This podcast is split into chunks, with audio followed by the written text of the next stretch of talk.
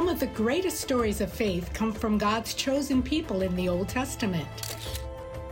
What can we learn from these men and women who were earnestly seeking God? Walk with us as we capture snapshots of faith from the great cloud of witnesses and the lessons we can learn from them today.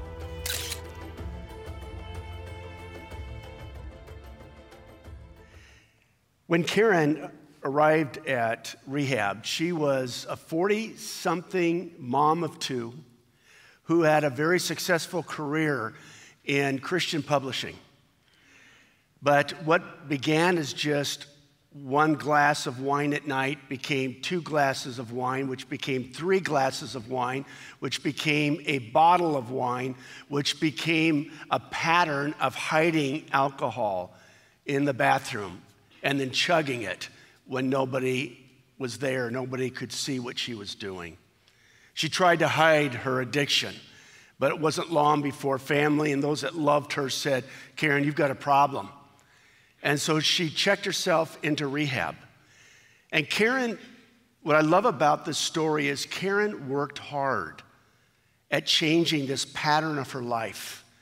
And it came with understanding, it came with revelation, it came with a deepening walk with Jesus. I want you to hear what she says about, about her experience. She said, I arrived at a universal truth now, think about this, because this is true for all of us. Substance abuse is a physical manifestation of a spiritual addiction to sin. And everyone, it turns out, is addicted to sin. That's your story. That's my story. It may not be an addiction to alcohol, it may not be an addiction to drugs, but we are addicted to rebelling against God. This is the story of the Bible. This is why Jesus came. This is why Jesus suffered. This is why Jesus died on a cross. Then she reflects on her sobriety. And if you're not familiar with that language, it's just this time when she was able to withstand. She didn't start drinking again. She was able to stand firm. And she says this People think I just resist temptation over and over because I'm a good person or because I have all this willpower. Can you imagine? How do you explain to people that it's not that at all? Recovery, now hear this, change, transformation is a living example of the miracle of God's grace. When addiction removes the illusion that we are self sufficient.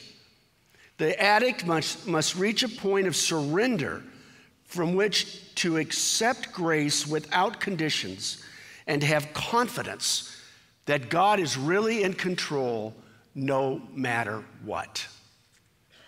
We're going to draw upon that as we walk through this snapshot of Gideon.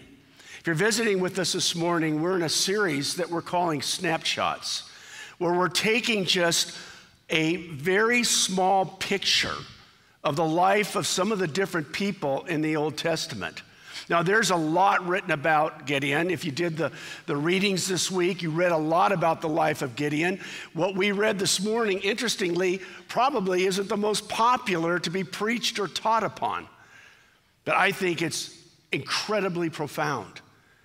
And as I thought and reflected and prayed about this sermon this morning, it seemed to me that this passage is teaching us how it is that we stand against unhealthy patterns of life, and we all have them.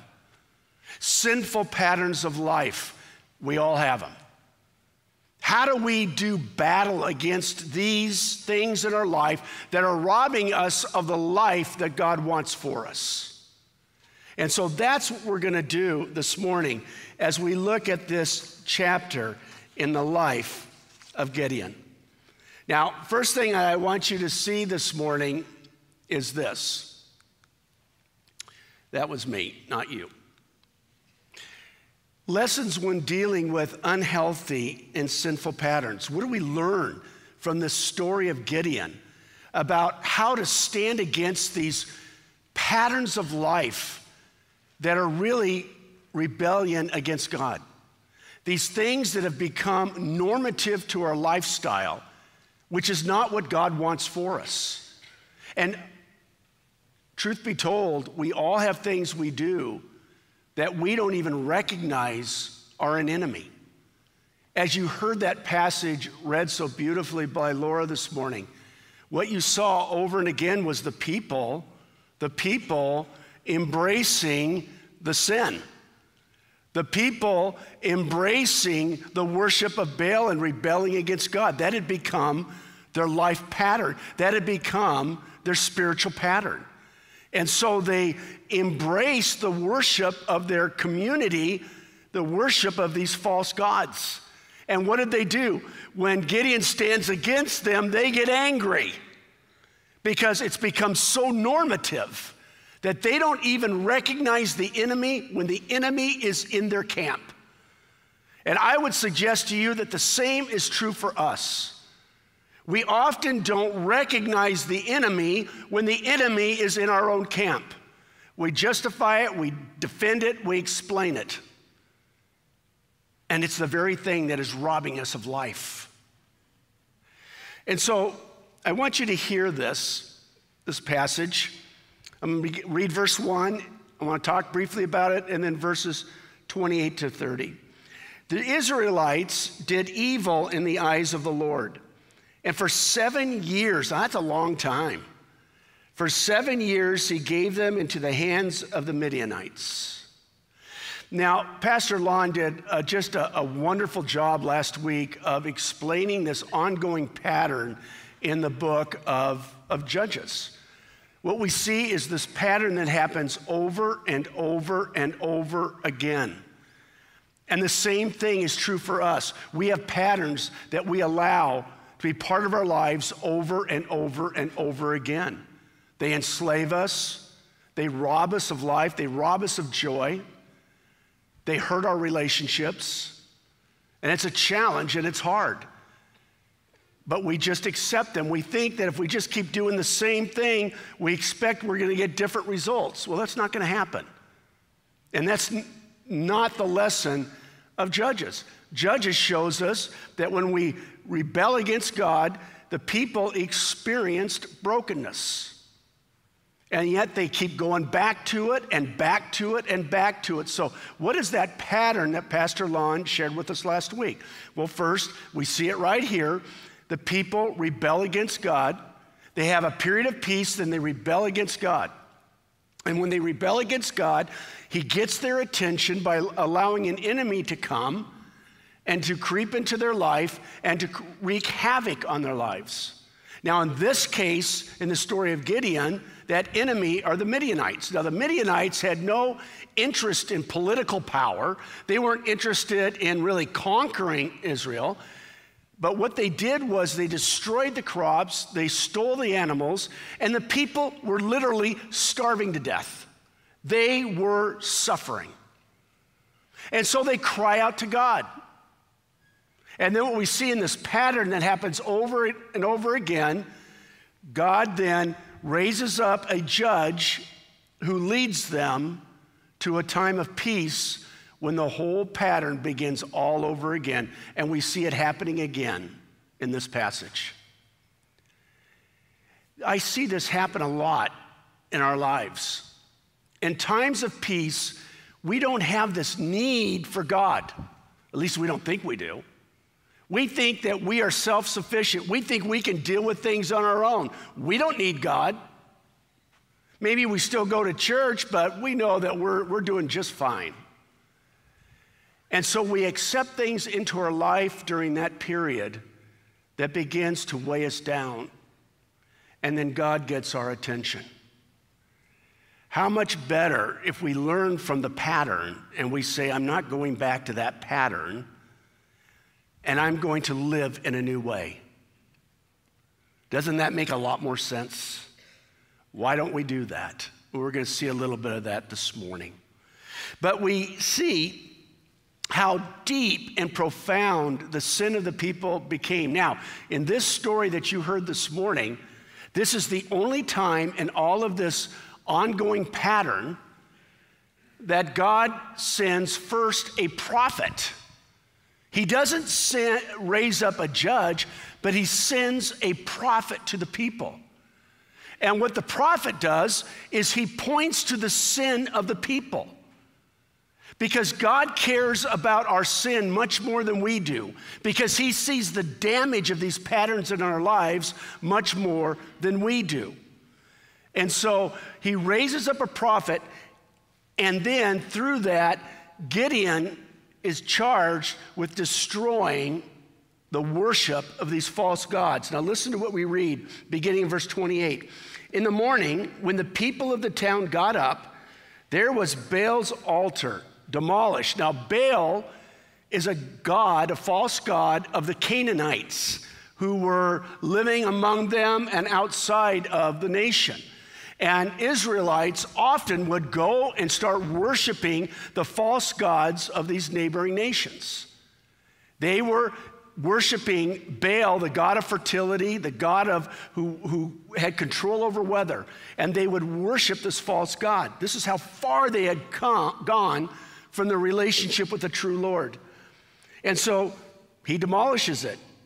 And he also demolishes the Asherah pole beside it as he cuts it down. Now, the Asherah pole was the worship of the Canaanite goddess Asherah. And so sometimes would, they would carve something in a tree to worship her. Sometimes they would use a pole, which was really just a tree trunk, and they would carve something on it, and the people would worship these things. Well, God called Gideon to come and to destroy this because the pattern of the life of the nation had gone off the rails. God was calling them to a new way of living. And I want to suggest to you this morning there isn't a person here whom God is not calling to a new pattern of living today. So I made a list of just some of the things that, that I see. For example, maybe it's an addiction an addiction to food, an addiction to alcohol, drugs, might be a sexual addiction, it might be pornography, it might be an addiction.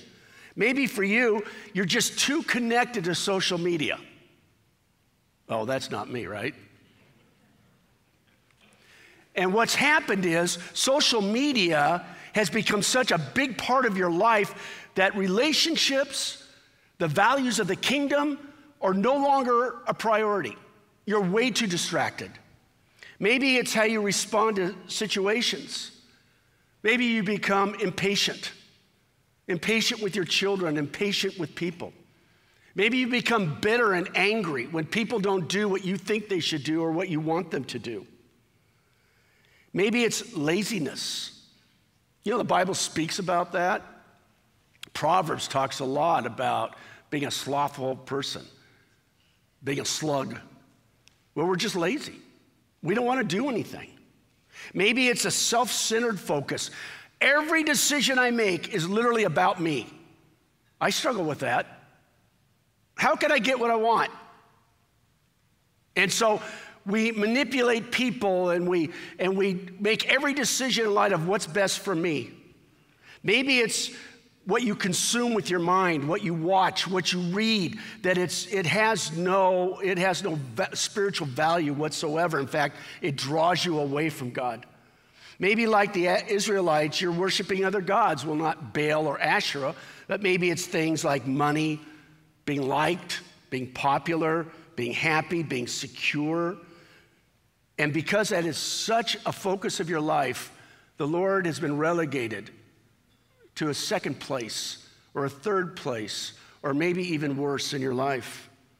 Maybe it's not seeking God with all of your heart and just going through the motions of faith, showing up in church on a Sunday, and I put in my time. But Sunday is just a day like every other day in which we are to be seeking the Lord with all of our hearts. We maybe it's not taking seriously your call to disciple other people. Parents, you should be discipling your children. Grandparents, you should be discipling your children and your grandchildren and your great grandchildren. All of us should be discipling the people in our church, not just the next generation, but one another. Maybe it's not taking seriously your call to use the spiritual gifts that God has given you for the sake of the kingdom of God. Maybe it's not taking seriously your call to love and to serve your spouse. Maybe it's not taking seriously to call to forgive others as Christ has forgiven you. Maybe it's having a critical spirit you're critical of people. You're critical all the time. The Bible speaks against that. Maybe it's gossip. You're in a pattern where you just, you love to gossip. God wants to change that. Now, I don't know about you, but I can think of more than one category on this list that has my name on it. I would dare say there isn't a person here who doesn't have to experience transformation and change. There are patterns in our lives that are wreaking havoc for us and for the other people in our lives. And the question is are we just going to ignore it? Are we just going to live with it? Or are we going to stand against it? Like Gideon did. Gideon went to war with the gods of Baal. Gideon went to war with the worship of false gods. He went to war not just for himself, he went to war for the nation, for the people. He went to war for his family. And he did battle because these are patterns that are destructive. Here's a second thing that I want you to see, and this has been really profound for me this week. Do not merely regret your sin, but repent of your sin. Don't merely regret, but repent in response to these patterns in your life. This is something that really explains why this pattern keeps happening. Because I think most of us, we regret our sin because we regret the consequences that we're going through. But we really don't want to repent to repent means to change course, it means to change the way that you're living. We, re, we, we feel bad about it, we regret it, but we don't do battle against it. Listen to what we read in Judges chapter 6, verses 7 to 10. When the Israelites cried out to the Lord because of Midian, he sent them a prophet. Again, this is the first time God's done this. But there's a reason he did this. Because the people just wanted to get out of their circumstance. And because that's all that was motivating them, they regretted their sin because of the consequences that they were experiencing. God doesn't call us to just regret sin. He calls us to repent of sin, to change the direction and the course of our lives. He sent them a prophet who said, This is what the Lord, the God of Israel, says. So God is now speaking to the people. I brought you up out of Egypt, out of the land of slavery. I rescued you from the hand of the Egyptians, and I delivered you from the hand of all your oppressors. I drove them out before you and gave you their land. I said to you, I am the Lord your God. Do not worship the gods of the Amorites in whose land you live. But you have not listened to me. You have not listened to me. As I read that, I was struck by that line You have not listened to me. How many times has God reached out to me about areas of my life, but I do not listen to Him because I really don't want to change? And then I experience consequences.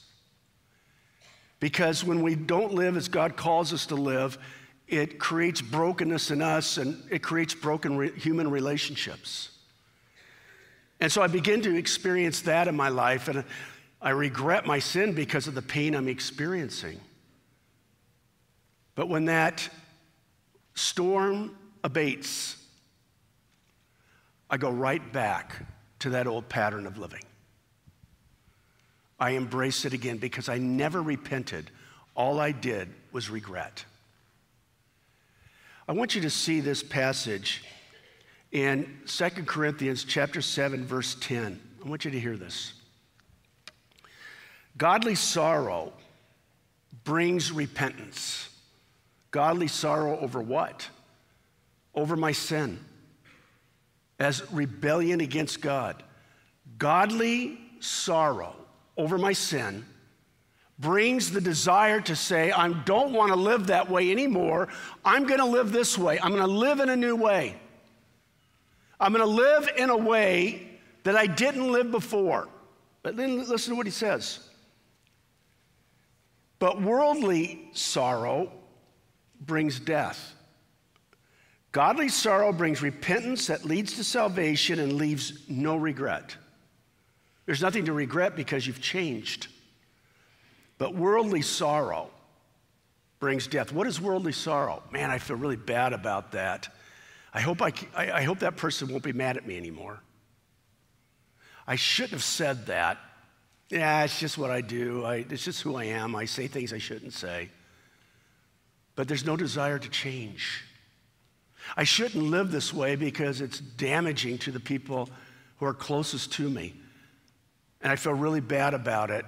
But once the problem's over, once the person's forgiven me, I just go and live my way again.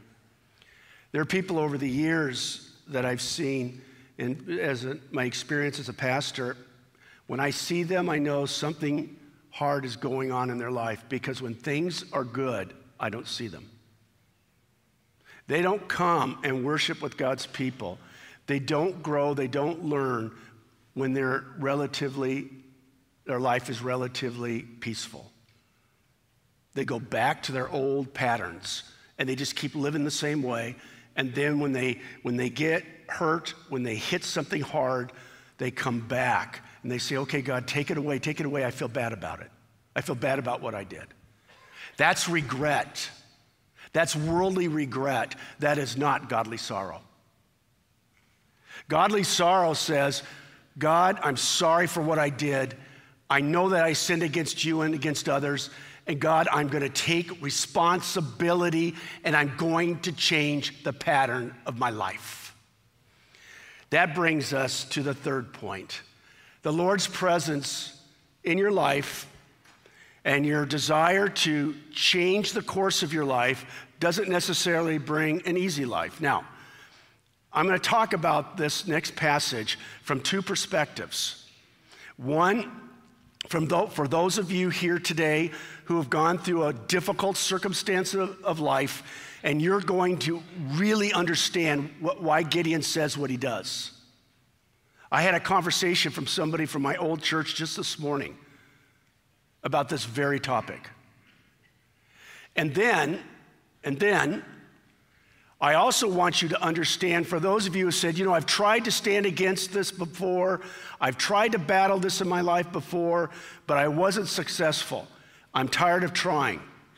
Or I'm too afraid to stand up against whatever pattern of your life God wants to change.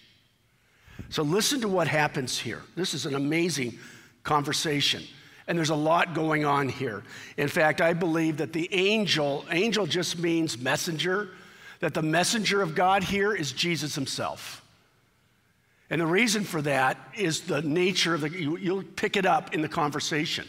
But also, he comes, Gideon comes back to worship, to worship this messenger.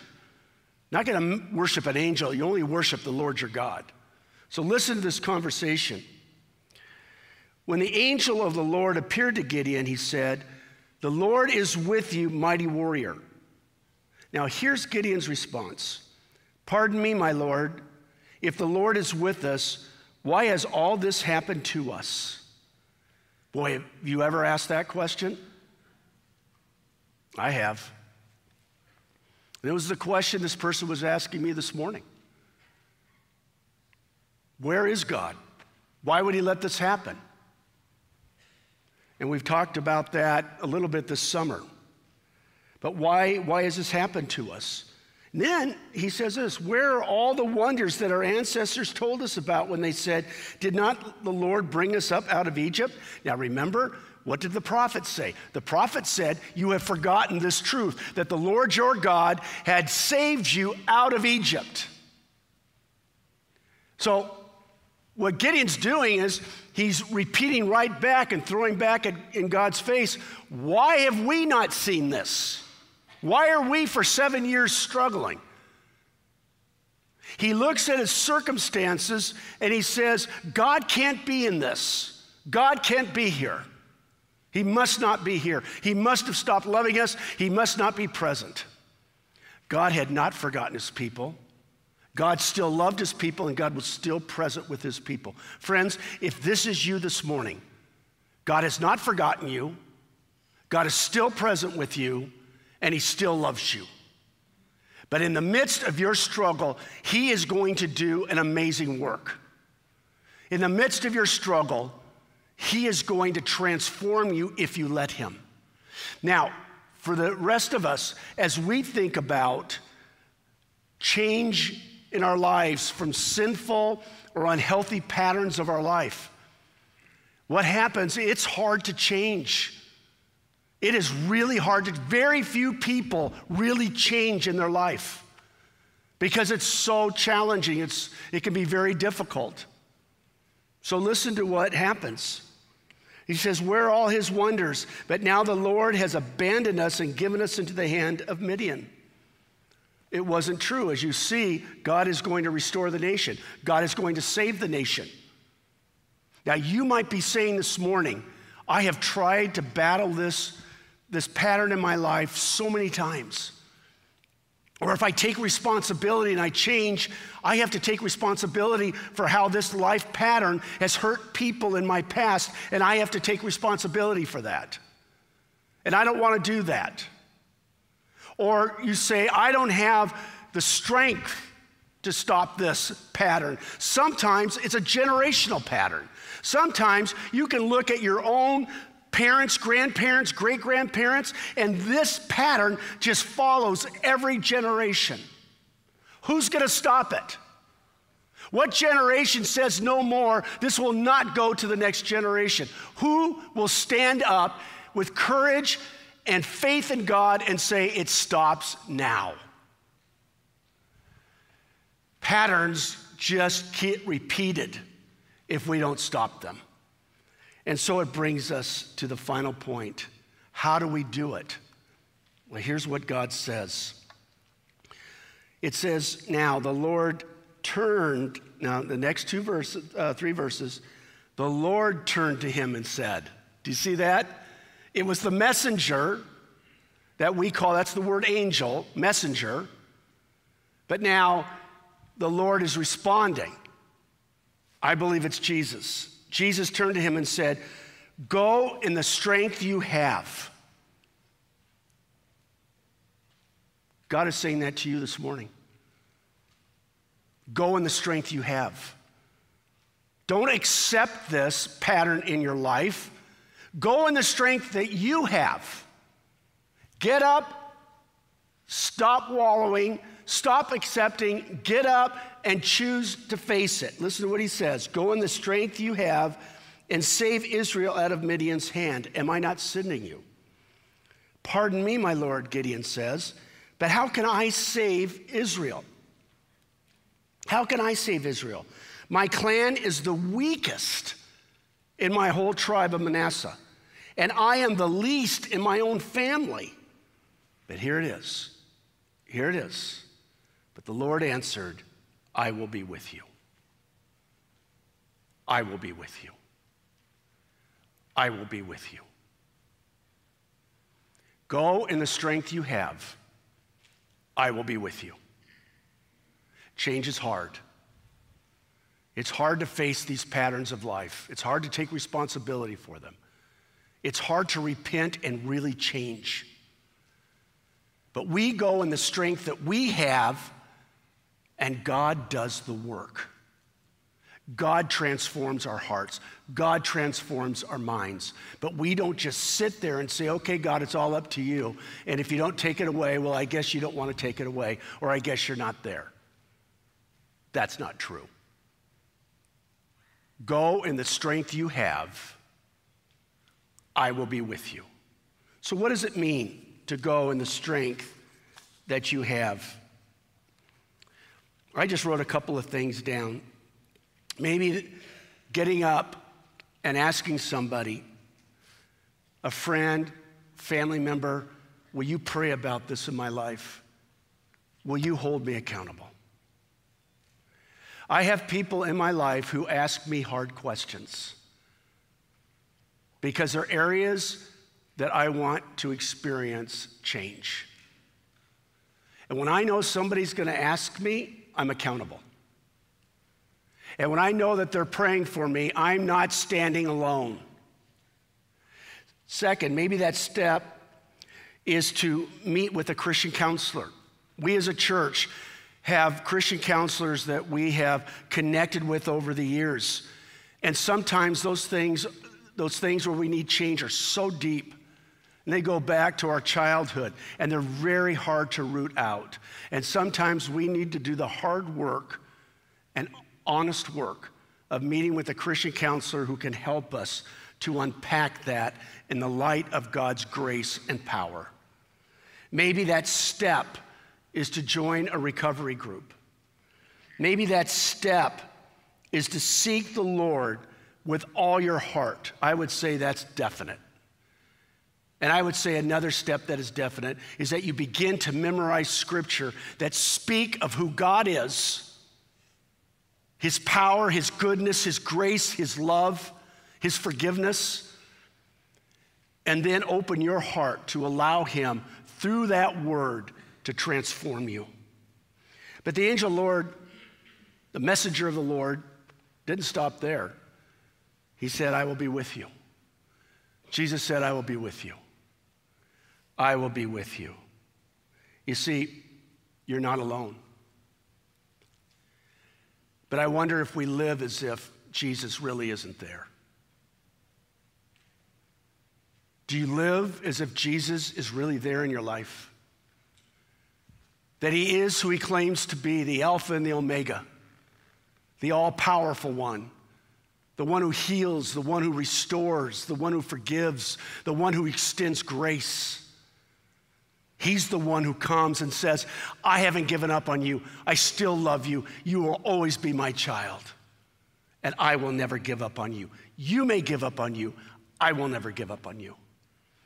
And when we're reminded of this, we know that just because we don't feel God, I don't know where that comes from. We think we should feel God, or if I don't see God, then He must not be there. Or knowing this means that just because I'm struggling with difficult consequences doesn't mean Jesus isn't right there in the midst of it with me. Or just because I've tried to change in the past and it didn't happen, it doesn't mean that Jesus isn't here to empower us and strengthen us as we seek Him to be transformed. Friends, there isn't a person in this room this morning, including me, including any of us, who doesn't have patterns of life that are not the way God wants us to live. And the question we have to address this morning is are we going to go in the strength that we have, knowing that the Lord is with us, to seek Him with all of our heart, and to watch Him do what only He can do with our willing heart and our willing mind to be transformed. Worldly sorrow, worldly regret does not transform us. Godly sorrow over our sin leads to repentance. Let's pray. Father, thank you for the power of this story. There's just so much we didn't even have time to look at so much here. Lord, we give you thanks. We give you praise. We honor you. We celebrate you for the amazing things that you have done and amazing things that you will do. Lord, my prayer is for every person in this room today that we would not leave this truth here, but we would take it with us that we would lay our lives before you and say, Lord, where do you want to bring change? Where do you want to bring lasting transformation? Where do you want to change our world?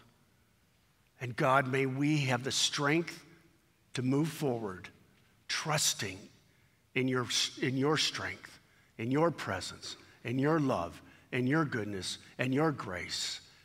In the name of Jesus.